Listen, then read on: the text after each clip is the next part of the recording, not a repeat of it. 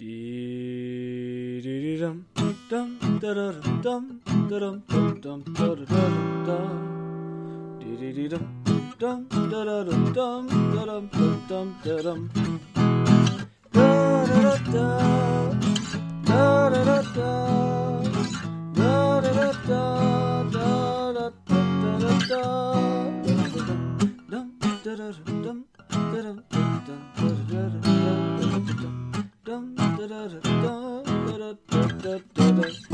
me tell you a little story about a man named Andy. Hello and welcome to another episode of Breaking Mayberry, the show where we watch old television to see why your grandparents' brains are broken. I am Marty Schneider, one of your hosts, I'm the other one, Dan Ludwig. and uh, we're gonna get into a pretty good episode today. Uh, but before we do, I've got a couple of things I want to uh, talk about. First off, big news. Breaking Mayberry is going to do its very first live show. We've been accepted to the Everything is Awesome slash Headstrong Comedy Festival here in Philadelphia. Uh, so Sunday, January 27th, uh, in the afternoon, we are going to be at South Street Cinema doing our bit live. We haven't fully worked out the details of what we're doing yet, but it's, gonna be me, it's gonna be me and Dan repping some uh, some Andy Griffiths episodes in front of a live studio audience. It's going, yeah, no, we, we signed up for it and then realized, oh no, we have to explain an episode of a TV show to people who may not know what the Andy Griffith show even is. So, I mean, that's that's kind of what we do on this show, but now it's like we have people in front of us whose like faces can yell at us. there's going to be a bunch of teens there who have never even heard of black and white television and who will mock us relentlessly. But it's it's it's it's all for a good cause. It's for the Headstrong Foundation, which raises money to take care of the basic needs of cancer patients uh, and fulfill some of those needs that maybe their insurance doesn't cover. Uh, so it's all part of a, a day long festival in Philadelphia. There's going to be uh, a lot of other shows and some comedians there. All the details will be in the show notes and on our Twitter page and our Facebook page. If you're going to be in Philadelphia at the end of January, please come check us out. Come say hi. We'll be uh, be happy to see you. Yeah, no, it's going to be good. I, I, I don't know what to alley you on about the, uh, the live show. It's gonna, it's gonna rule. I'm going to, uh, we're we're in the family theater, so I won't be able to swear. So you can see me get a nosebleed on stage. Yeah, that's the other thing, right? They put uh there are four venues for this and they put all of the like ones that are about TV and movies and stuff in one place, which is South Street Cinema, which makes perfect sense. But we're also like one of the only two like family friendly uh establishments. The other two are at bars, so everyone's going to be 21 plus. Yeah, we forgot to Uh, tell them that I swear like a wounded pirate during recordings. So, I mean, the last time I tried to not swear, I got a really bad headache. So, I think I'm going to like, you're going to have to get a spray bottle and just like spritz me every time I say fuck. Bad. Yeah. Bad Dan. Bad Dan. And then just by like, by the time we finish recording, one of my eyes is going to be like swollen to the size of a baseball. And I'm just going to be like having a nervous breakdown on stage. It's going to be great. Come and watch me maybe die. Uh, all right, so let's go ahead and get into today's episode. But today we are doing season two, episode six, Opie's Hobo Friend, directed by You're Not My Real Dad, Bob Sweeney, Guy who owns an Irish pub, even though he's technically Dutch, Bob Sweeney. and written by uh, a newcomer, Harvey Bullock, who I guess is taking time from convincing Commissioner Gordon that Batman's actually bad for the city. Batman is just was constantly busting into the writers' room of this show to give him shit. Just, just like Batman was giving him really hurtful episode notes, like, "This character's a little over the plate, don't you think? Uh, I feel like you could lose this entire scene." And he's just like, "Get out of here, Batman." Was that anything? I, I I don't care if it was or not. I like it. Yeah. Um, I hope he's a reoccurring writer so that whenever uh whenever we critique his writing, we can just do it in a Batman voice. come for the Andy Griffith. Stay for the like third tier char- like DC character mention. Yeah. Oh, everyone knows Harvey Bullock. He's been uh played by Donal Logue in a major TV show now. Oh, that's true. That's like honestly, I like Gotham for that. That's great casting.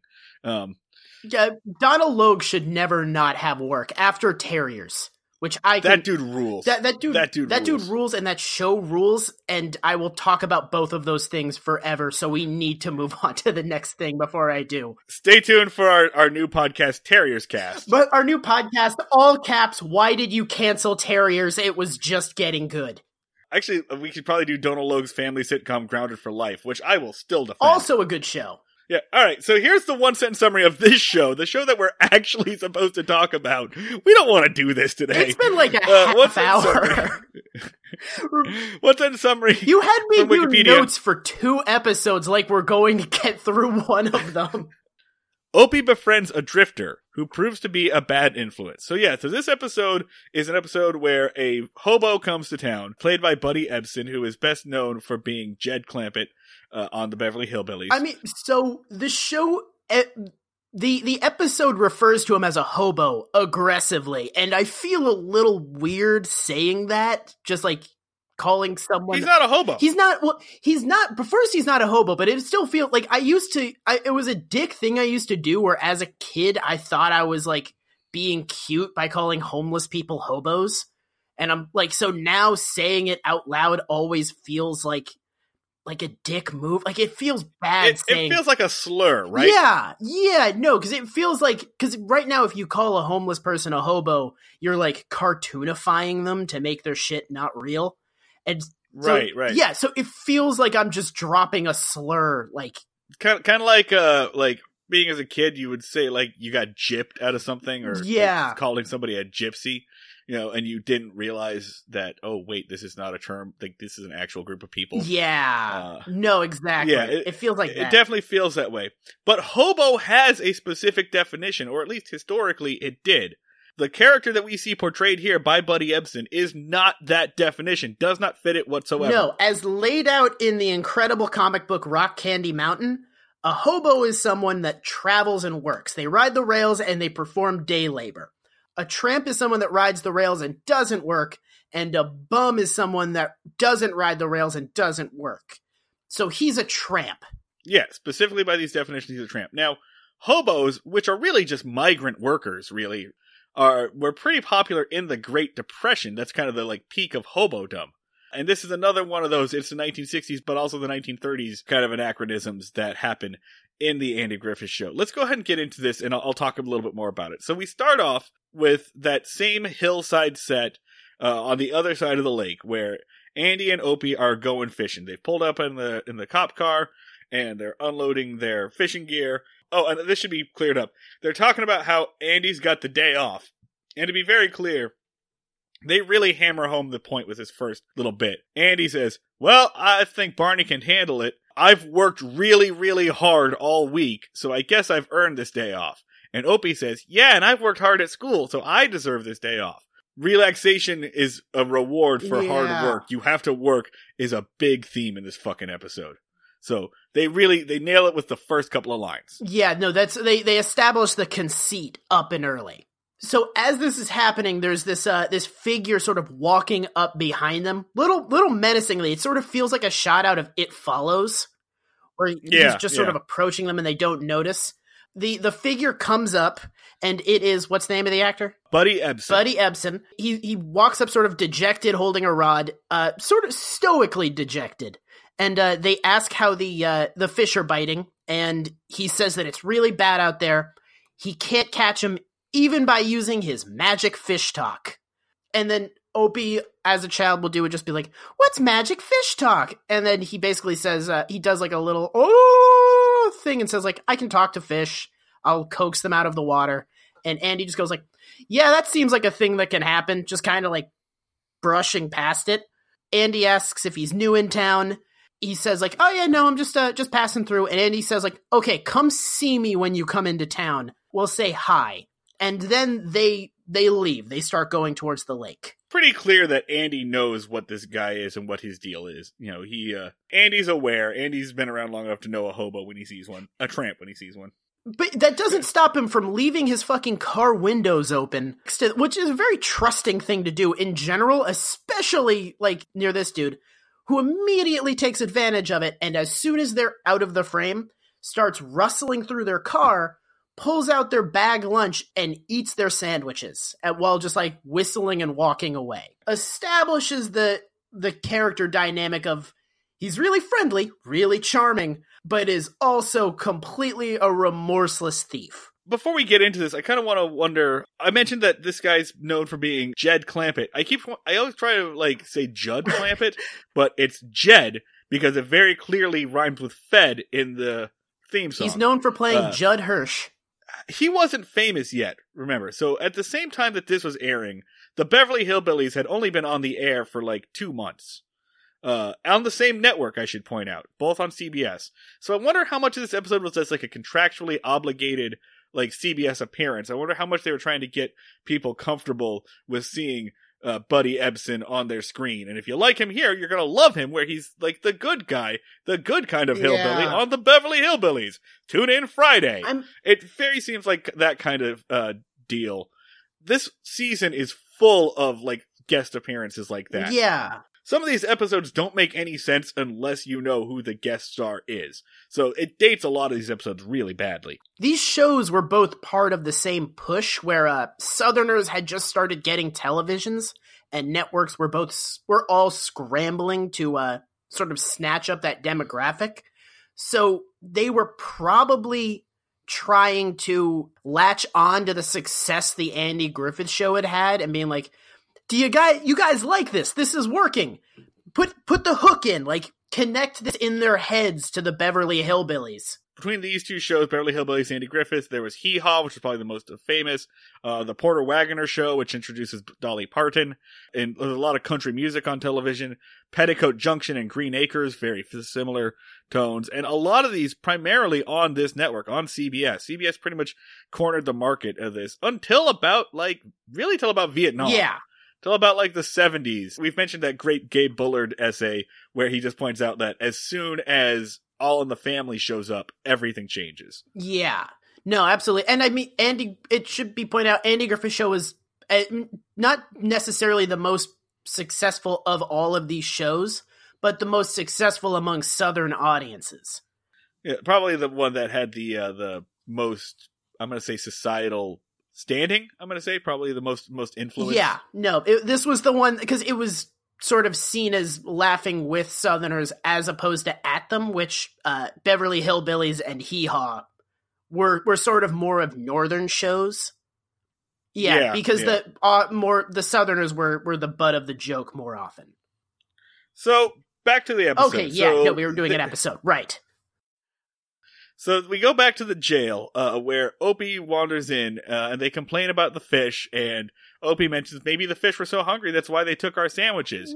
And Andy lies. Andy says, "Well, we probably just left him at home." Uh, Andy knew what was going on there. I feel like he probably left that window open on See, purpose. I'm confused by that because Andy just sort of seems to blow past the missing sandwiches and the way he interacts with uh with the hobo later. Like I would not trust someone who had just stolen sandwiches out of my car. I think I think you got this. This is again where that like 1960s, 1930s dynamic comes along. Uh, I feel like Andy probably has a little bit of uh, a little bit of patience and a little bit of forgiveness for somebody who lives the hobo lifestyle. Probably because Andy would have grown up during the Great Depression Mm-hmm. uh, and probably seen hobos pretty often. So I think that he's got a little bit of patience there, but his patience wears thin real quick.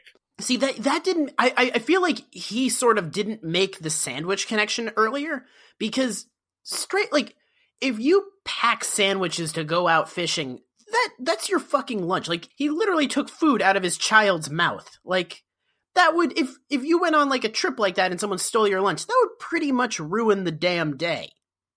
Yeah, you would not be happy with your day. Honestly. Yeah, so I would come back from that pretty massively pissed off. And if the guy who had who had very clearly done it walked into the room, I'm I might not yell at him, especially if like you were aware that that like of his of his situation. I'm very forgiving of his situation. Definitely wouldn't invite that guy to come stay at my house. Barney enters and he's got uh, our hobo friend pushed him, pushing him in. He's in, he's uh, arrested him on a vagrancy charge. Yeah. Said he caught him down at the train yard. He Uh, no just- no he does not say a, va- a vagrancy charge. He says a vag charge.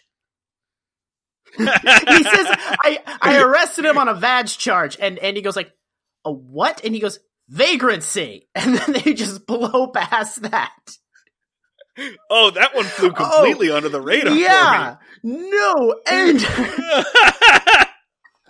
a vag a charge. vag charge. I caught him. I caught him on a vag discharge. He arrested him on a yeast infection.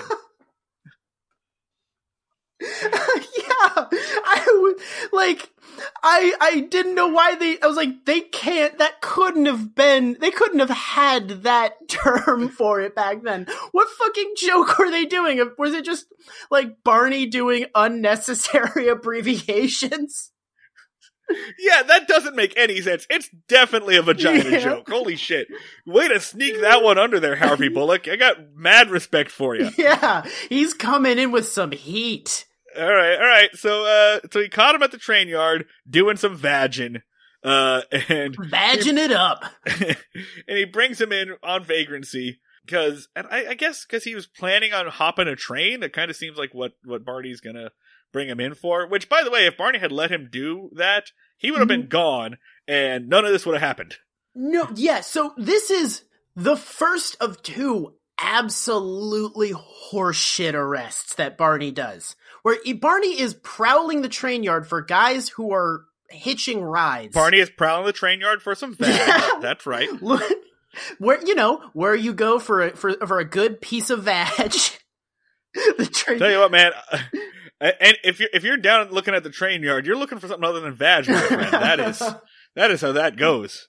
No one goes cruising for vag at the train He's yard. cruising for vag at the train yard. It's the most like he was like vagrancy. He was trying to leave town, and it was like, and he what he he really emphasized like like this motherfucker was trying to leave. How dare he? I arrested him. And then the, the, second time he arrests uh our our friend, his, his friend has a name by the way, David Brown. Mister Dave is what they call him. The second time he arrests Mister Dave, it's for loitering. Yeah, And Mr. Dave, our, our hobo friend, even points out, like, I don't want to break the law, but you're bringing me in for anything anyway. If I leave, then I'm, if I move, then I'm vagrant. And if I stay still, then I'm loitering. What do you want me to do? Can we? All right, so let, this is as good a point as any to really discuss a, a specific thing. Does Mister Dave rule? I my feelings on this man changed so many times over the course of a single episode. Like one scene, like that fucking line, I was like, "Hell yeah, get his ass, Dave! Burn down the system!" And then another scene, I'm like, "Ah, you're being a prick. Fuck you." Like, He's definitely the most ambiguous character we've seen on this show so far. I mean, You know, every, everybody else seems pretty clear. Like, you're supposed to be on the side of Andy and like, but he's like, Mr. Dave is kind of, kind of on the fence there. I feel like Mr. Dave is pure anarchy. It- it- And I feel like my relationship with that is my relationship with the concept of anarchy of just like, fuck yeah, this fucking rules. To immediately being like, oh, well, this is uh, it, practically upsetting. So, yeah, no, the most complicated character, definitely the most rage against the machine of anyone on the Andy Griffith show. Mr. Dave burns shit down. Barney Fife and the writing behind Barney Fife pretty much like shows his whole ass uh that second time that he arrests him and uh Mr. Dave says that line like what do you want me to do Yeah. and Andy tries to take pity on him Barney specifically says well look at him Andy he's got no visible means of support Yeah. he's literally arresting him for being poor that is Barney Fife's idea of a crime Well, all right. So during this first arrest, uh, they so he brings him in. He's like, "This is a vagrant," and Andy starts just like bullshitting him with about fishing. Barney freaks out. Mister Brown says, "I'm here on business," and Barney says, "I checked him. He ain't got a cent on him." So he searched him for fucking money and decided to go with the arrest because he didn't have any money on him. So like yeah he, he he verified this that this guy was fucking poor. He very in the most literal senses arrested a motherfucker for being poor and through multiple like conversations treats not having money like a thing that justifies breaking the social contract. it's it's a thing in this show, right? Because we've seen people who are poor in this show. We've seen people who are poor so they take to moonshining. We've seen people who are poor so they're about to get kicked out of their house. The 1960s mentality towards poverty is very weird in this show. Yeah. Uh, and- but ev- but every single time we see somebody who's like about to lose their house, like they really emphasize, "Oh, we're trying, Andy. yeah. We're trying so hard." Now, I think what makes Mr. Dave the quote unquote bad guy, the guy that we're not supposed to agree with, uh, is that he clearly doesn't try and doesn't show any interest in trying. And it's this very like interesting like 1960s fucking I- baby boomer ass idea. People are poor because they just because they want to be, right? Some people are just they just are too lazy to work. Yeah, no, M- Mr. Dave simul- like sort of represents a little bit of a boogeyman uh of, Yeah. of of not buying into society, which we can we can take our time in getting into. Barney starts flipping shit. Mr. Dave talks about how he doesn't carry cash and then does close-up magic. It's really funny. yeah, basically says like, "Oh, you know, uh I, I I find it cumbersome to carry cash on me, and whenever I need some, and he just like he uh he borrows a coin from Andy and then pulls it out of Opie's ear and then makes the coin disappear. So he does like like I can make it come anytime, and oh, when you have money, it tends to disappear. Opie then immediately asks Barney if he can do that, which Barney immediately goes like, "I absolutely could if I wanted to." Just like the most like childish, like man boyish display of inadequacy of just like like like becoming immediately jealous of the slightest uh, example of another person being competent. Andy sends Opie out and he tells him to just have his rest your uh rest your jaw. He lets Mr. Dave go. Mr. Dave tries to k- take the coin away, but Andy catches him and says, "Hey, come on, man. You can't bullshit a bullshitter." Yeah. And he takes his coin back. And that's about it, right? You did quickly say rest your jaw, which is going to sound weird out of context. He Opie hit Barney I'm sorry. He says, re- he, uh, "You've got the note here. Rest your ears and work your jaw." Yep. Yeah. Please explain what I mean. Okay, so uh Barney and and Andy start to argue and Andy is like, "Okay, Opie, get out of here. We're about to scream at each other." And Opie just says, uh I want to listen to this. This sounds interesting. And Andy says, "Here's money. Go to the gumball machine. Rest your ears and work your jaw." And and then sends him out, which is a really fucking I don't know if that's a really good line or just a really weird line. It's a good line. It's a weird thing to say to a child. Oh boy, does he ever work his fucking jaw though Yeah. with that on that gumball machine. Jesus Christ. Yeah. Uh, we'll get to, again. We're getting ahead of ourselves. Okay, so, but, the, but the, uh, so the line that Barney says after Opie leaves, which is fucking hilarious, is he's no ordinary hobo. He's too slick. Maybe he's part of Al Capone's gang. Why he could be Mr. Big himself. Which is Mr. Big Al Capone? Is that like a, a name for Mr. I think so. I think so. Yeah. Yeah, so he, Barney is immediately suspicious that this wandering sem- slick hobo might be Al Capone. Like he's not. That seems like a backwards explanation, right? I feel like I feel like Barney didn't actually believe that, but he started to claim that after his initial arrest for being poor didn't. yeah, no, he's he immediately jumped to this guy being the love interest from Sex in the City. Seems like a post post uh scolding rationalization, but whatever. So he's just like immediate, wildly throwing shit at the wall and seeing what sticks. Meanwhile, meanwhile, outside, Opie and Mr. Dave are at the gumball machine. Opie is about to spend some money on a gumball when Mr. Dave, basically using uh, like a lockpick essentially, teaches him to steal gumballs using the magic touch. Yeah. He doesn't actually teach him how to break the gumball machine. He tells him, like, if you touch the gumball machine and do a magic word, the gumball will just come out. So he is teaching him how to do crime wrong. So Opie is just going to be standing at this gumball machine, slapping it, and just saying, fuck, what was the magic word? Tuscarora! Yeah. Opie is just going to be standing at this gumball machine, slapping it like, Tuscarora! Tuscarora! God damn it, Tuscarora! like, he's going to live the remainder of his life just like wondering what he's saying wrong about this magic word. I mean, it's it's really weird because Mr. Dave clearly has like like it looks like a lockpick or like a uh, like an Allen wrench or something. He's clearly got a tool that he's using that Opie does not possess. Yeah. No, So like even after he shows him this, it's useless to Opie. He's like, "Hey Opie, did you so crime is cool and awesome. I'm going to teach you how to do it wrong." Cuz he's teaching Yeah. like throughout the episode, he teaches Opie that crime is just magic. Yeah, so he's he's really not good at this whole artful dodger type kind of shit. yeah, no, he's- That's right. That was a literary ass reference on this show. Suck yeah, it. yeah, we're highbrow. uh, but yeah, no, he's so he's teaching Opie not really how to be a criminal, but really more how to be a uh, a malcontent Harry Potter cosplayer. yeah, he's really just kind of trying to do the whole, uh, like, lovable uncle kind of shtick. Uh, and, uh, and, or Opie even says, like, well, isn't that cheating? Cause he's, like, getting a free gumball, and Opie believes that you have to pay a, a fee to get a gumball. That's how he, he works. And the justification that Mr. Dave gives is essentially like, what the hell does this machine need a penny for? Yeah. Right? The machine doesn't need money. The machine doesn't need to feed anyone. The machine is just happy to give you a gumball. It doesn't need to buy food or go fishing or whatever. It's a damn machine. It's actually a pretty convincing argument. No, honestly. it is no. I mean, all right. I he he starts to do an argument that I'm I'm on board for, where it's like kind of that whole um the bank doesn't need your money, it's insured. Who gives a shit if you steal from McDonald's? But instead, he goes like. The machine doesn't want anything. The machine doesn't get cold without a sweater. The machine doesn't need to eat. So this machine, which I have now explained to you, small child, has a soul.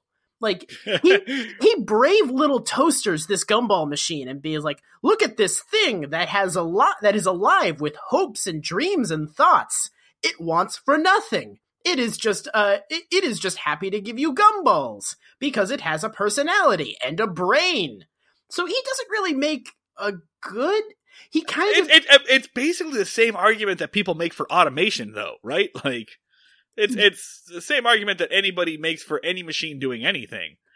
Well, again, sort of, because he starts to do like an argument about automation, but he doesn't. He says like, no, no, no, no, no. This the the ghost in the shell of this gumball machine is benevolent and wants to give you gumballs for free. So he doesn't really like. I know the argument that you want him to be making. It's and, and I'm on board with it because fuck yeah, but he doesn't do that. like like again he yeah he starts to do some cool ass rage against machine thing of like well who's this fucking quarter going to huh huh do you see him is someone giving you a gumball no this is just going to big gumball this is just going this is just going to Gon- Johnson's Candy Company. Fuck Johnson's. But instead, he's just like, oh yeah, no, this gumball is uh, is Toy Story. It wants you to have this candy. We should point out that while he does this, he gives Opie like four gumballs. yeah. Opie can barely talk by the end. He's just like, and Opie's like, I'm good, He man. keeps stuffing I'm him in his mouth like a chipmunk, Yeah. like he's got extra pockets Yeah. in his cheeks. Opie is actively refusing gum, and he's like, more, take more, Tuscarora, more. It, it kind of looks like. Do you remember on Ed, Edd n Eddy? Every time they would have a gumball, it would just be like a Yeah. tumor sticking out the side of their fucking No, face. It was a jawbreaker. A It was a jawbreaker. You're right. You're right. Oh man! Yeah, these giant boulders that they would have crammed into their but mouths. by the end of it, eh, like Opie says, like, "Please no more, please." Sir, I, I'm, I, I, my jaw is distended. I'm, it's oh god, it's unhinging. I'm not a snake. it's so sweet. I'm going. My tiny, shitty body is going to be wired for four days. You're essentially giving me meth with all this sugar. Stop I mean, it. it's the 1960s, so he might actually be giving him meth. There was Yeah, coke no, in wait, everything. Well, cocaine, cocaine. Wait, could they could they make meth back then? How long is meth? How long have we been able to do meth? Like, I feel like probably since about the 80s. Well, I feel like we've always been able to do it, but it just like became we've been able to make amphetamines forever, but we I don't think we've been able to make like meth since recently because like like it, out of your kitchen. We we, we got to have uh, our drug guy back on the show to explain that answer. Uh, he is a multifaceted human being. He is more than just our. he really guy. is. Hi, Russ. We miss you. Hi, Russ.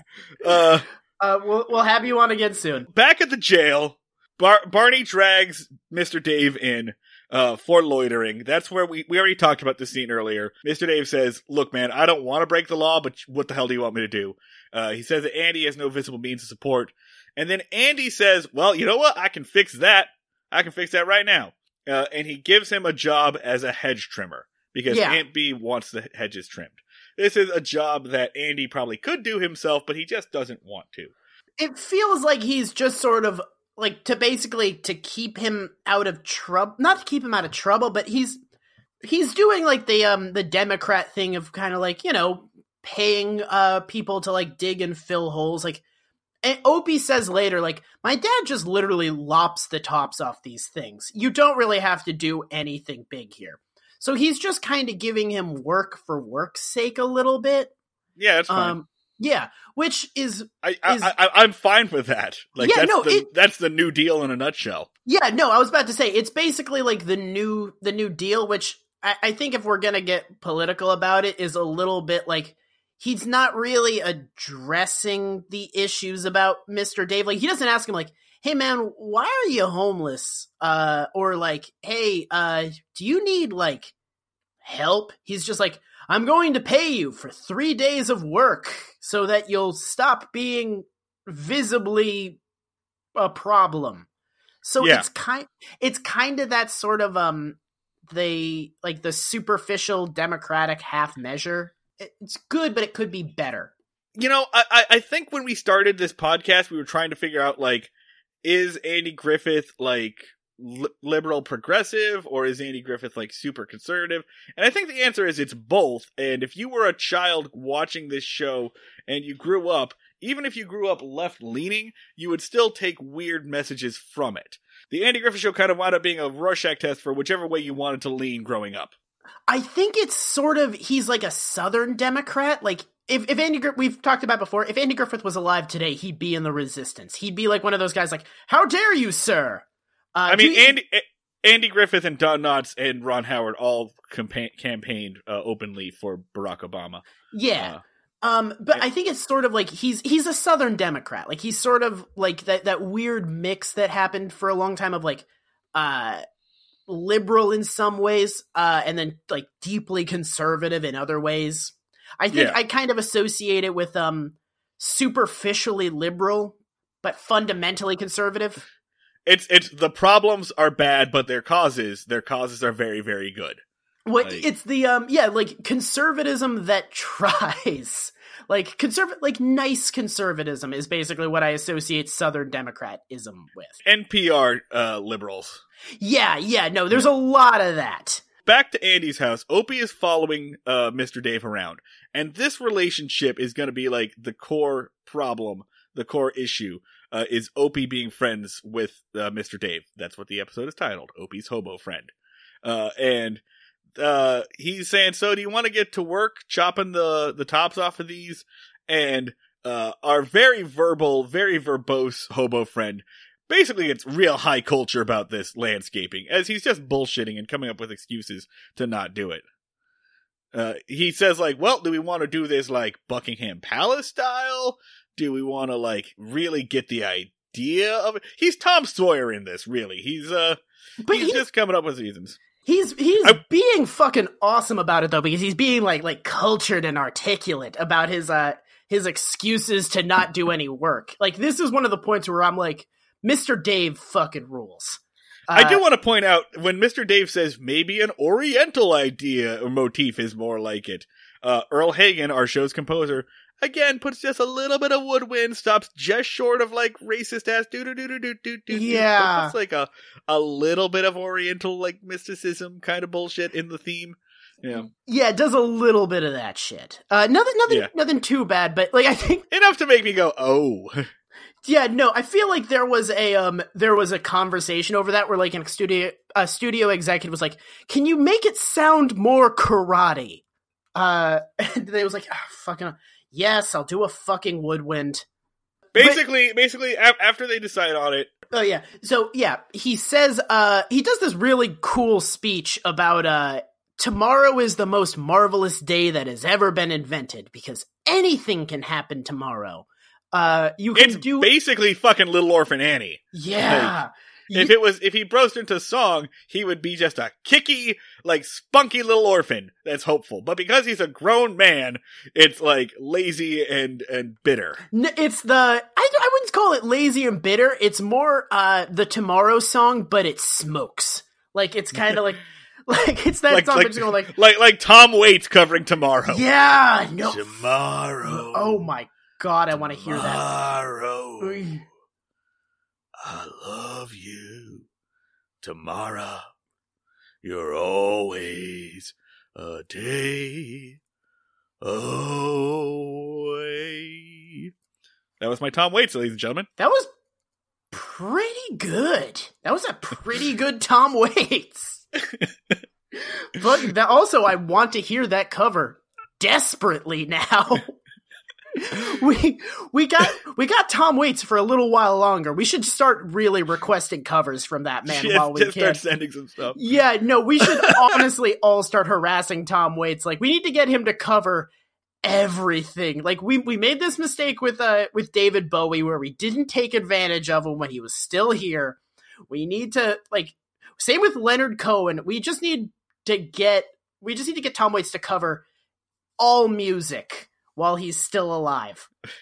I'm sorry. So, so, so basically, the hobo makes some fucking excuse for doing it tomorrow, and then he leaves. Yeah. Uh, next scene, we're in the kitchen. Uh, it's I think it's the next day at breakfast. yeah. Uh, and Aunt Bee comes in and it's like, "What is going on, Opie? Why, why didn't you clean your room? Like it's a mess." yeah. And Opie like starts to repeat some of the stuff he heard the hobo say. Uh, where he's like, "Well, can't I do it tomorrow? Can't we talk through this through? Can't we like?" Eh? And uses this uh, new verbal jujitsu of getting out of doing shit. right. Yeah. Uh, now here's the thing, right? Like Andy automatically like makes the conclusion, and the show wants you to make the conclusion that well, this is because there's a bad influence and there's a bad element in town. On the other hand, kids do that shit all the time. yeah. Oh, Opie would be saying that kind of shit no matter what. well, eventually, Opie is going to figure out that you can talk your way out of shit. And Yeah. yeah, like He's seven years old. He's definitely tried to get out of cleaning his room before. I, I think it, it- the big thing is like, oh shit, this kid's articulate now. So actually, now that I'm thinking about it, Andy has lost verbal sparring matches with Opie before. He has Right. lost many debates with this child over very serious topics. So if Opie's vocabulary improves, I would be worried if I was Andy. Like this kid can already take me to the mat and he's illiterate as shit. If he learns metaphors, I'm absolutely fucked as a parent. It, it's kind of like Andy knows that, and that's why his default is like threat of physical violence. Yep, nope. I think this is the second time in the series that Andy threatens to beat Opie.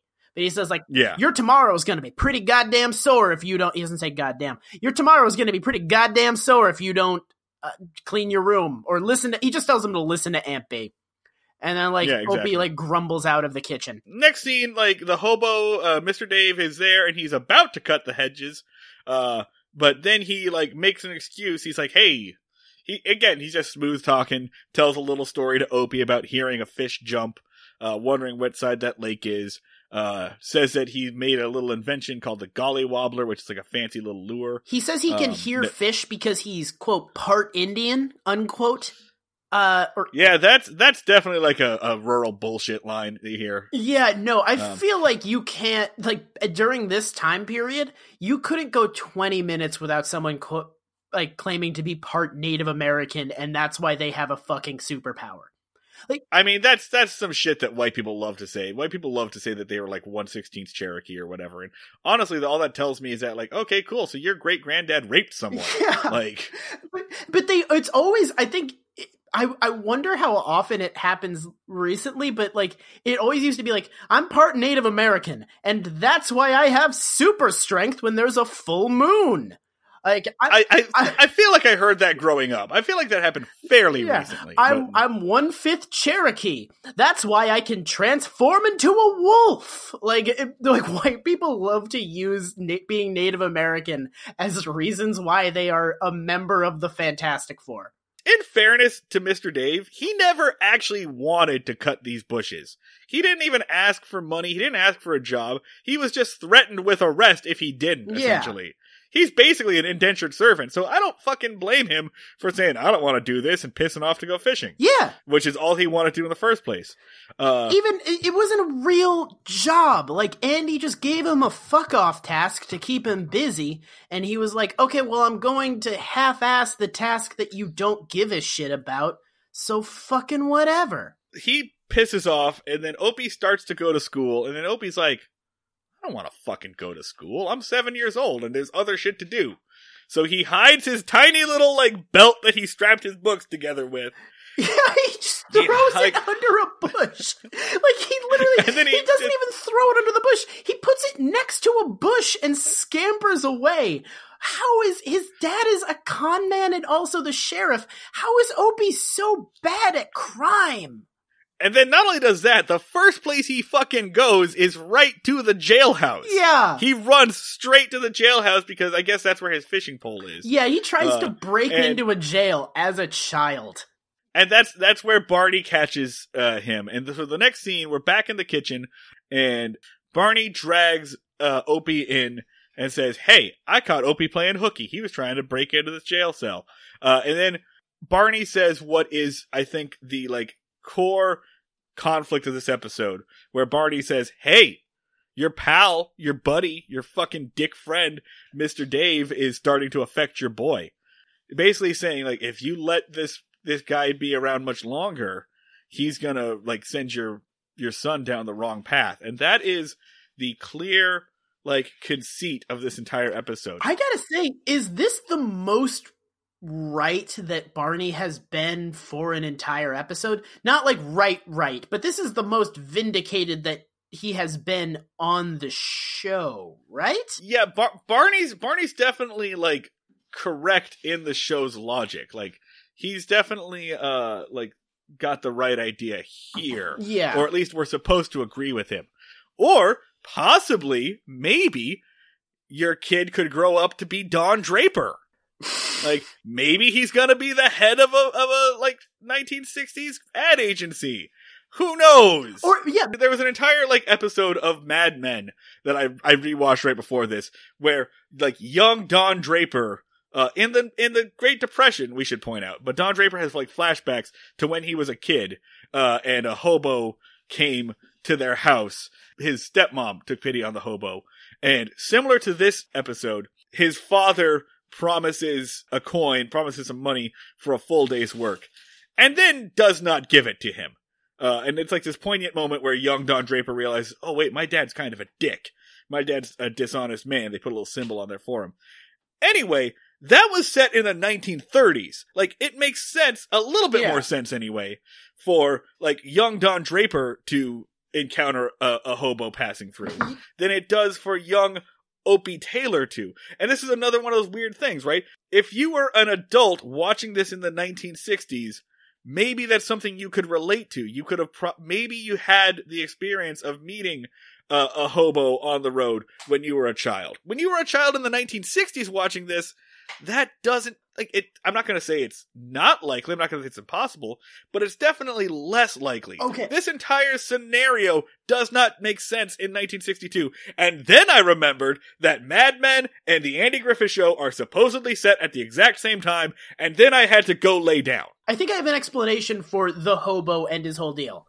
Hoboing wasn't a thing in the 60s. It was not a big thing in the 60s. This was not a likely scenario to happen in 1962. So I think my explanation for it is that uh, Mr. Dave doesn't it doesn't represent like the current state of things. That there's just homeless men wandering from from town to town. I think he sort of is supposed to be like a um, a relic of a bygone era. Like he's sort of uh he's keeping it alive. Like he's sort of um he he's the la- he's not a hobo, he's the last hobo. He's not the littlest hobo though. We've encountered the littlest hobo on this show, and that's a fucking dog. A fucking dog with a gun. Uh, it's a Yeah. it's an armed dog. Uh, if you want to hear us talk about the littlest hobo, please contribute to our Patreon. so I think he's supposed to represent like the lawlessness of the 1930s. This this period where there were just you know wandering uh wandering vagrant laborers. Everything was really cutthroat. You had to be constantly like like conning and conniving and living by the skin of your teeth. And he sort of represents that era. And this is supposed to be uh Andy Griffith sort of saying like those times are over. We don't do that anymore. Counter argument, counter argument. Please remember that Mr. Dave is not a noble character. He's not the noble kind of, of hobo that goes and asks for work and is looking and is just down on his luck. He's the kind that doesn't want to work at all. Uh, and in that episode of Mad Men that I was talking about, uh, they specifically ask this hobo, are you a communist? And the hobo attempts to like stick up for communists saying like, hey, they'll take a billy club to the jaw like anyone else. And they're like, no, communists can't be saved. So, again, move this up to 1962, same ideas, 30 years later. Um, our hobo here, Mr. Dave, probably still represents those new kind of like hippie uh hobos who are just lazy communists and those communists that don't want to work and spend everyone else's money. Okay. That's what I feel like we're dealing with here. Because remember, it the, the the basic foundation of why Mr. Dave is bad, as opposed to like some of the families that get uh evicted or whatever, is that he doesn't care about working. Well, let's go into the next bullet point of Mr. Dave's character because the next scene is Okay. the jail where uh, Barney is on the phone with somebody and he he gets off and he's like, "It's a crime wave. It's complete chaos out there." Miss whatever the shit her name is, uh, an old lady had a pie stolen off her windowsill. Uh, and then a farmer just reported that one of his chickens has been stolen. It's a one man crime wave. Guess who that one man is? So it's not that Mr. Dave is. It's not that he's just like surviving on fish. Um, it's that he is a thief. So I think I wouldn't call him like a communist or like necessarily just anti status quo. He does. This is the point where I'm kind where I kind of like soured on him a little bit because I was like, oh man, you're not really anti authoritarianism or anti like stat. You're not like fucking punk rock or Rage Against the Machine. You're just stealing shit from like normal people. You know, like it, it, kind of depends on how like well off you believe the town of Mayberry is, which we have learned is not well off at Yeah, all. so- like most of these people are in fucking poverty. yeah, he's Like, stealing it's, from it's, it's, old. it's not that he's he's not like robbing banks like Dillinger. You know, like it's it's not that big of a deal that Andy gets his sandwich stolen because Andy knows he's going to get another sandwich. He's got a limited or unlimited supply of sandwiches. But from what we've seen, like if you steal one of these people's chickens, they could die. Yeah, yeah, no, everyone in May. This is the, these are people like he's stealing from old ladies and and fucking laborers. So it's Yeah. not. It's the old South Park trick of um. You take someone who has a viewpoint, and then you also make them do something fucked up. So you take. So you in this case you have them be like. Uh, I don't believe in the, uh, you know, the I, I don't believe in working and owning property and then you also make them do something super fucked up. In this case, stealing from people. Um, yeah. So it makes a it it, it, it doesn't make a, a lack of sense, but it feels like they're sort of doing a um uh they're doing a screed against not buying into the whole system by making him a thief. That's their their trick to making it work. I'm still saying that that the hobo represents communism, but all right. Well, uh, maybe not. He's I think No, he's I- more I- like he's he's more anarchy. Remember, this is not a David Adler episode who has shown like communist sympathizers. This is a new dude on the on the beat. Yeah, I think it's. I think he's he's supposed to be like anarchy. He's he's every man for him. Not necessarily every man for himself, but he's more like. I, I mean, maybe it's communist in that he doesn't respect property. Counterpoint from a from a like right wing point of view, communism equals socialism equals anarchism. They're all the same. Yeah, no, actually, now that I'm thinking about it, communism is kind of like I like they all thought like communism, someone can just walk up and take your chicken. So maybe, I mean, I still hear that argument today. So yeah, no, exactly. So maybe it is he is supposed to be a communist in that like he just takes shit that he needs whenever he needs it and doesn't really like pay that much mind to property. Or maybe, like always, we're putting way more thought into this than the writers ever did. Yeah, no, I think he just represents crime. I think it's yeah, no, we may I think we're giving it way more credit. He just represents crime and not buying into the social contract. That's So- that's fucking it. So, so enter Opie. Uh, Andy offers Opie some lunch, and Opie says, "Oh, I already had lunch with Mister Dave. Uh, he gave me a roast chicken and a pie." And honestly, Andy, this is what you fucking get when you just let your kid wander around wherever he wants and don't ever keep track of him and let him hang out with an adult man by, Yeah. on his own. Like this is this is what you get, man. Like, Yeah. This is what you get when you don't monitor your child. I get helicopter parents a little bit more from this of like, okay, yeah, I mean, we used to like talk about the heyday when kids could just like go, come and go wherever they pleased and just wander around. And now I'm like, oh man, this, uh, this, this, this sketchy ass dude is, is giving Opie stolen chicken. I get it. I get why you're freaked out. Opie literally accepts candy from a stranger in this episode. So Yeah. Do you think this shit was pretty common? Of like, like this, maybe this is why uh, helicopter parenting happened. Is like during this time period, kids would just come home and be like, "A homeless person gave me pie. I ate it," and then parents being like, "Oh crap." Maybe this was super common where kids would just like come home and be like, "Some super sketchy shit happened to me. All right, I'm going to bed now." this is your this is a little bit your fault, Andy.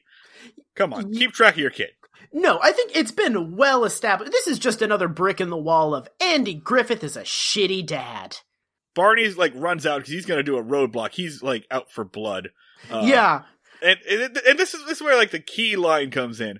Ob- Opie says that uh, Mr. Dave got that food from Magic. He's gonna give Opie some steak, and then he says, "Man, pa, hoboing sure seems a lot more fun than sheriffing." Th- that can be read two ways. Number one, breaking the law is way more fun than like upholding the law, but also, man, Dad. This new guy that shows up is way cooler than you, and that's what that's what sets Andy off, right?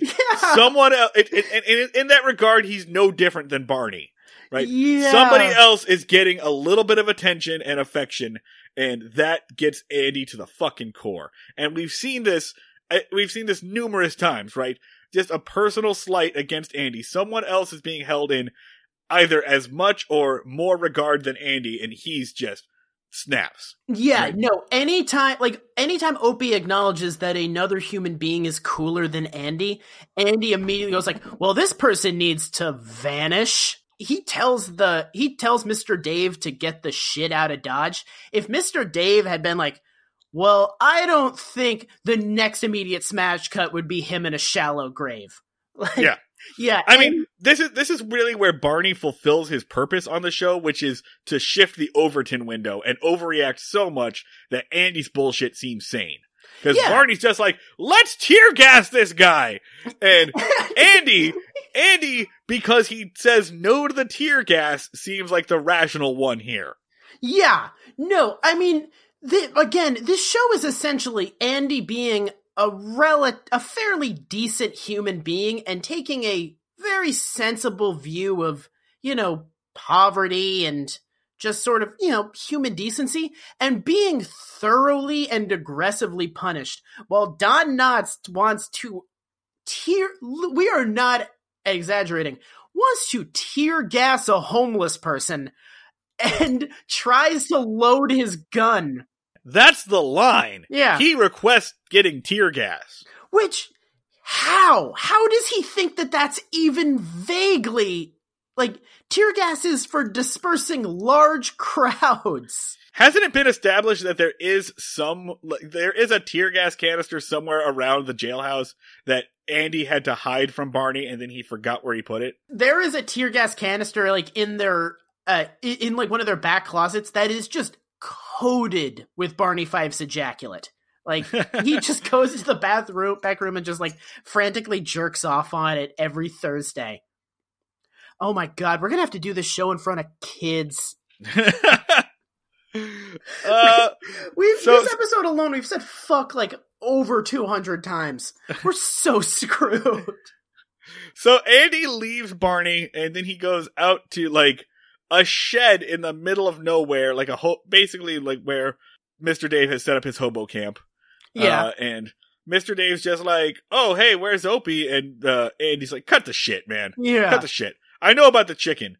And he gives some bullshit line about, uh, a uh, sports car ran the chicken over, and he didn't get the guy's plates. by the way, sports cars running through town is apparently a common theme in this season.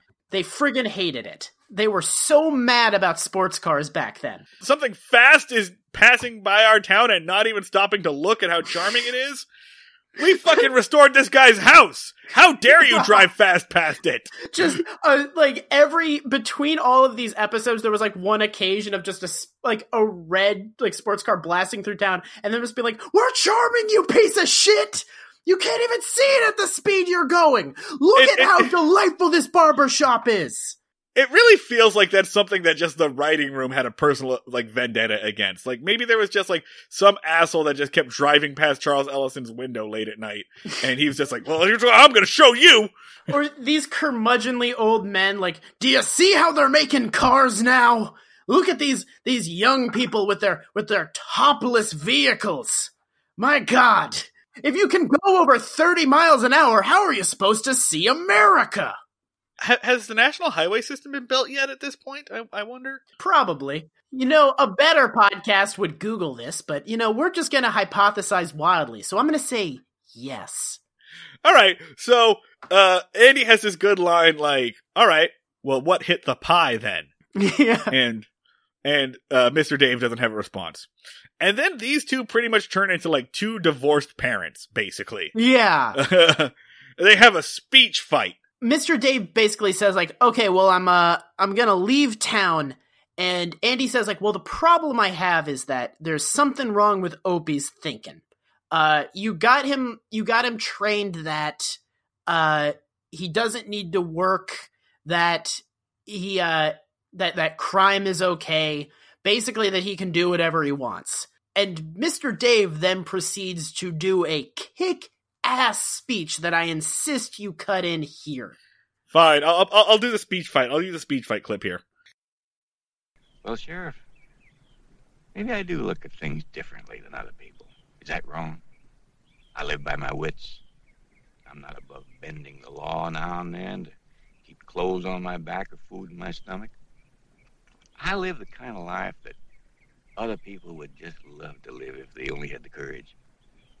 Who's to say that the boy would be happier your way or mine?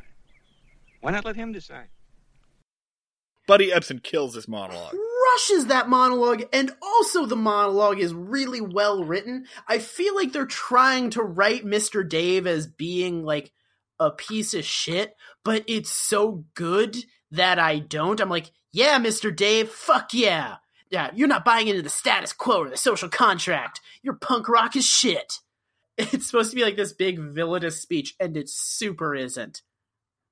Uh, but his his whole thing is um he like Mr. Dave wants Opie to decide for himself if he wants to live his way or Andy's way, and Andy says he can't because the the wrong way of doing things is often the shiniest, and kids don't realize that they have hooks in them until it's too late.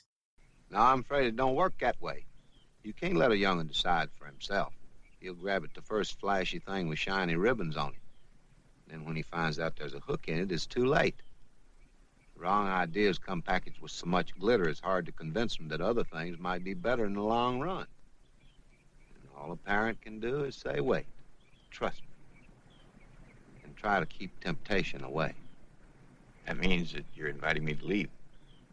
That's right. Well, you're wearing a badge, so I leave. That wasn't so difficult. Your problem solved. That's where you're wrong. That boy thinks just about everything you do is perfect. So my problem's just beginning. You've left behind an awful lot of unscrambling to be done. Now look, Sheriff. Goodbye, Mr. Dave. It, the the whole fishing lure thing is a metaphor. Remember that uh, Mr. Dave gave Opie a, sh- a shiny, fancy fishing lure that he made. Uh, so it's a big metaphor for that.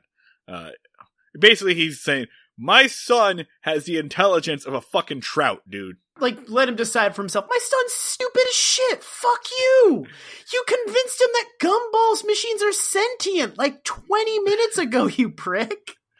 Yeah, yeah. Let's let my idiot son decide this, you asshole. Get the fuck out of here. And to be fair, I, I have to I have to take Andy's side on this one. Kids are dumb. Yeah. kids are real, real dumb. Yeah, no, no, he is absolutely right in this regard. Eh, Opie should not be making his own decisions. He's illiterate. He cannot Yeah. read. Opie should not be making his own decisions because Opie decided to hang out with an adult homeless man Yeah. for three days.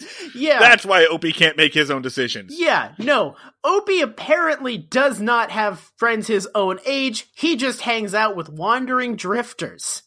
We have seen uh, Opie is trying to get murdered. Like it's amazing how many bad decisions we've made seen this child make. Opie, I feel like Opie. Street smarts.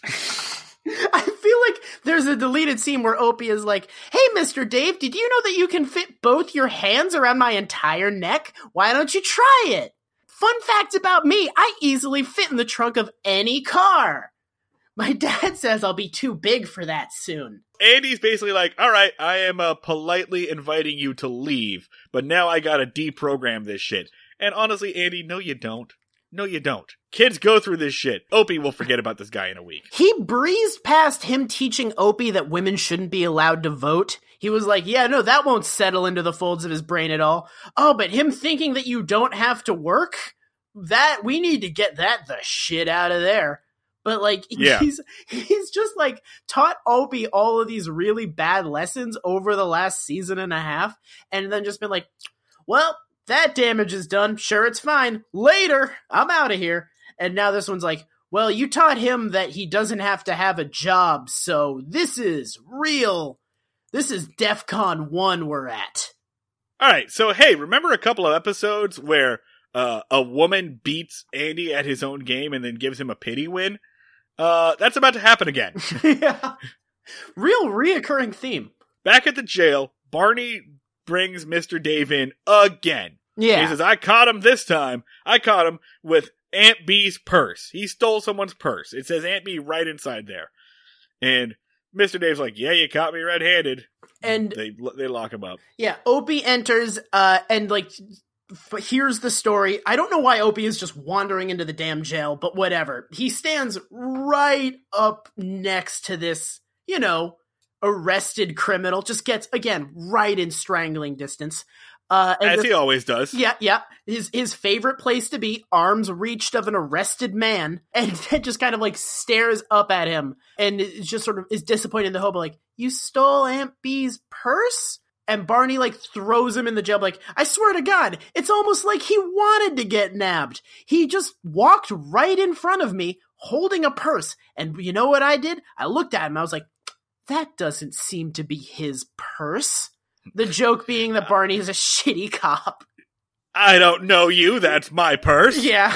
So then, like, Opie's like, but that's where Aunt Bee puts money Yeah.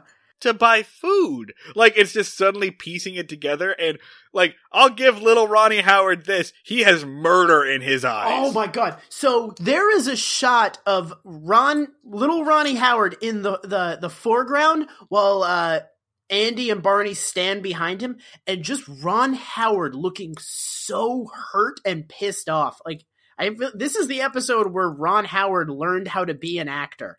Also the shot composition is beautiful. Yeah, oh yeah, Bob Sweeney rules this stuff. Uh, yeah, so good job. Yeah. uh, acc- acclaimed director and filmmaker Ron Howard. Before before Opie returns, he does this like cold, wordless thing where he takes the lure, the golly wobbler that Mr. Dave gave him, and he puts it on the like table and he just walks away from it. He gives it back and he walks away. And I'm, I'm just like, at this point, because I know what Mr. Dave is doing because I'm not an idiot, I feel bad for the dude because it seems like he really did like Opie. Oh no, he loved Opie. He, I mean, I feel like he really liked Opie because Opie just listened to him ramble, uh, and just Yeah, kind yeah. of like agreed and and believed absolutely anything he said about the very nature of reality. So he gives it away and he's like a little heartbroken and then uh here's the climax is that uh Andy comes over and goes, "Huh, so you uh you stole this pocketbook, huh?" Well, I happen to know that Aunt Bee threw this pocketbook away this morning, Yeah, he arrested him for trash picking. essentially. He he basically says like, "I appreciate you letting yourself get arrested so that Opie will think you're a piece of shit. It's not a it's not a crime to to trash pick, so uh, get out of here and get on a train." Which as a reminder is what this dude wanted to do in the first place. Yeah. If Barney had just let him get on a train 3 days ago, none of this would have happened. Uh, what I wanted to happen is immediately after Mr. Dave like solemnly strolls out of the, the courthouse, I just wanted one of the farmers to come and be like, "Hey, did you catch that guy that stole my chicken? That really hurt me financially." I feel like this show has forced me to like beat the drum of like enforce the law, Andy. But at the same time, I'm kind of like, man, why do you get to to decide when the, when the law should be enforced? Like this motherfucker stole from people who needed that shit. just just do your job ever. I feel like we come across way more pro cop on this show than we actually are. We're just pro the law being enforced ever. At equally. least, the at word least being enforced like yeah, across the board. equally, equally, because that's the thing. Because um, all right, I think I've I've crystallized what pisses me off is like, I mean, that's a thing that cops like. It's a way that like corrupt cops enforce power is they selectively enforce or don't enforce the law. So if you're the if you're a person the cop likes, they don't arrest you for a thing that you did wrong, or if you're like a family member of a cop, you don't get arrested. So it's a way that cops have power. I think that's what pisses me off is like I always hate that he gets to decide whether or not a crime is a crime and it's just totally down to his gut. And is in fact praised for it on numerous occasions.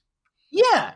And it's and but and like the people that this motherfucker stole from didn't get a call. Like maybe the old lady would have been chill with him wandering off. Maybe like she would have been like, "Oh yeah, hell yeah, he's he's hungry. Oh, I, guess that's okay." Maybe the farmer would have been like, "I have other chickens. It's cool." But, But maybe not. say into it. Maybe not.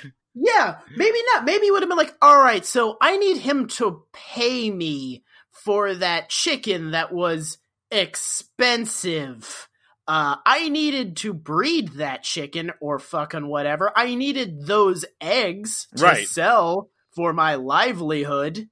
Like, yeah, no, I think I'm anti Andy being able to pick and choose when he enforces the law. Uh, all right, so then he lets the hobo go, and he goes on a train, and this entire thing was stupid. Uh, the stinger, uh, the stinger is basically back to was magic new in the 1960s? I feel like magic comes up a lot in this. Barney is trying to do like sleight of hand magic in the stinger here. Uh, yeah, and then he gets uh, completely shown up by and by Opie, who like manages to pull off the trick that Barney cannot do, and then Barney throws a little fit and throws his magic book in the trash. It's it's yeah, and then calls magic stupid. You know, like a child would, like a like a like a small small child would. Was was magic a new and novel thing in the 1960s? Because they really love this fucking gag. What year did the Prestige take place? Yep. So, So we've no. had we've had magic for a while. Yeah, no, maybe close up magic was new. Maybe it was like magic that you can do in your own home. Maybe maybe it was like that. But I, something I, I I don't think we we touched on is like it's this is this this portrayal of Mr. Dave was really like an old version of being homeless. Like I mean there's all there's the element of like oh he's a he's a wandering homeless person that talks about magic and and has his own language and philosophy but it, it really is like being this old idea that being homeless was a lifestyle and not a you know Being poor is a choice. yeah yeah it's really maximum being poor is a choice. Where Yeah. it's sort of like hey man check it out. Being poor kicks ass. You don't have to feel bad for these people. They're living the life Like, Wh- it- which is like it's it's still a very per- pervasive idea today. You know, Yeah, yeah, no, it's it's definitely like I think we're just now getting out from under that like 1920s idea of homeless people where they're like fucking Disney characters who like who never die and do magic and ooh they have their special ho- their special hobo songs and they they they can get food whenever they need to. They know where all the pies are. Like that that whole thing of like like homeless people aren't really serious. Like Oh, it's it's like fashion. They it, it treats being homeless like a fashion choice. kind of sounds Dan like uh, you're already getting into this. You want to do some ratings? Fuck, ratings for this is going to be hard. Um I guess so all right. Andy ratings I mean, This is a Miss- good episode. It's it's it's one of the most well written episodes. yeah. Uh, there's a little bit of moral ambiguity here. Uh, our guest star absolutely kills it, as does Andy during their speech fight. yeah, This is a good episode of television. Uh, and if you're on Netflix or Amazon Prime or whatever, I do encourage you to go ahead and watch it at home. Uh, I'm gonna give this an eight. I'm gonna say a nine. I mean, Mr. Dave, for as morally complicated as he is in like a meta context, is a whip ass rage against the machine fucking rock and roller of a character who I am very on board for and I hope comes back. So yeah, yeah, I'd say like a nine. I don't think he does. I think this is just kind of a one-off because He definitely doesn't, but it would be awesome if he did. Just as like for, the for, for the rest of this show's run, Buddy Ebsen was was busy on his own show. It would rule if he was like the Moriarty to Andy's uh, Sherlock, where he just like came back and like fucked with him. Yeah, yeah. Uh, so all right, so you're I'm saying eight. You're gonna say nine. Uh, I'm just being a little conservative here because there are episodes that I like a little bit more, including the one we're gonna do next week. Uh, and uh, so five meter is weird on this one, right? I, like it, it, it, it, it pretty definitively takes a like poor people are lazy kind of approach to this, but it also portrays uh our hobo friend fairly sympathetically. It's it's It- amb- it's ambiguous, and for that, I'm gonna give it like a four fives. I'm gonna say, I'm gonna say six. I think it's it's pr- it's trying to be even-handed about homeless people, but it's doing so in like a deeply conservative context. So it's worse. Like it's it's basically it like it's it's really giving him like his his fair say and and like letting him justify being homeless but it's letting him justify being homeless on the basis that it's something he wants to do like yeah, yeah, yeah. So yeah, six. I'm gonna say six. It's not the. It's trying. I think it's like trying to be forward thinking, but it, it the overall mindset is so fucked up that it is worse. Yeah. All right, so that's going to sum it up for this week of Breaking Mayberry. Uh, as always, I am Marty, and this is Dan. If you like the show, be sure to like, subscribe, review. Make sure you do that. It helps us get into other people's earbuds and helps us mess with Apple Podcasts uh, algorithms and puts us in search engines alongside of podcasts that are way better than us. And we help, and we, it helps us trick other people into listening to us instead of them. Uh, yeah. don't forget, if you are in Philadelphia uh, on the 27th of January, you can watch us try to do this whole shtick live uh, as part of a fundraiser f- to help cancer patients. Uh, and if you want to support us in other ways, you can always hit us up on our Patreon. That's patreon.com slash breaking Mayberry, where you can get bonus content, stuff that was deleted, uh, help pick uh, episodes to torture us with, and all sorts of good stuff. Uh, if you want to follow us online and get information on live shows and other things, uh, you can follow us on Twitter at Break Mayberry, Facebook.com slash Breaking Mayberry. Uh, email us if you got something to say, if you want some information. Uh, we are breakingmayberry at gmail.com. I want to, I never got to talk about the hobo union in this episode, so if you want to hear me talk about that, hit me up. Damn it.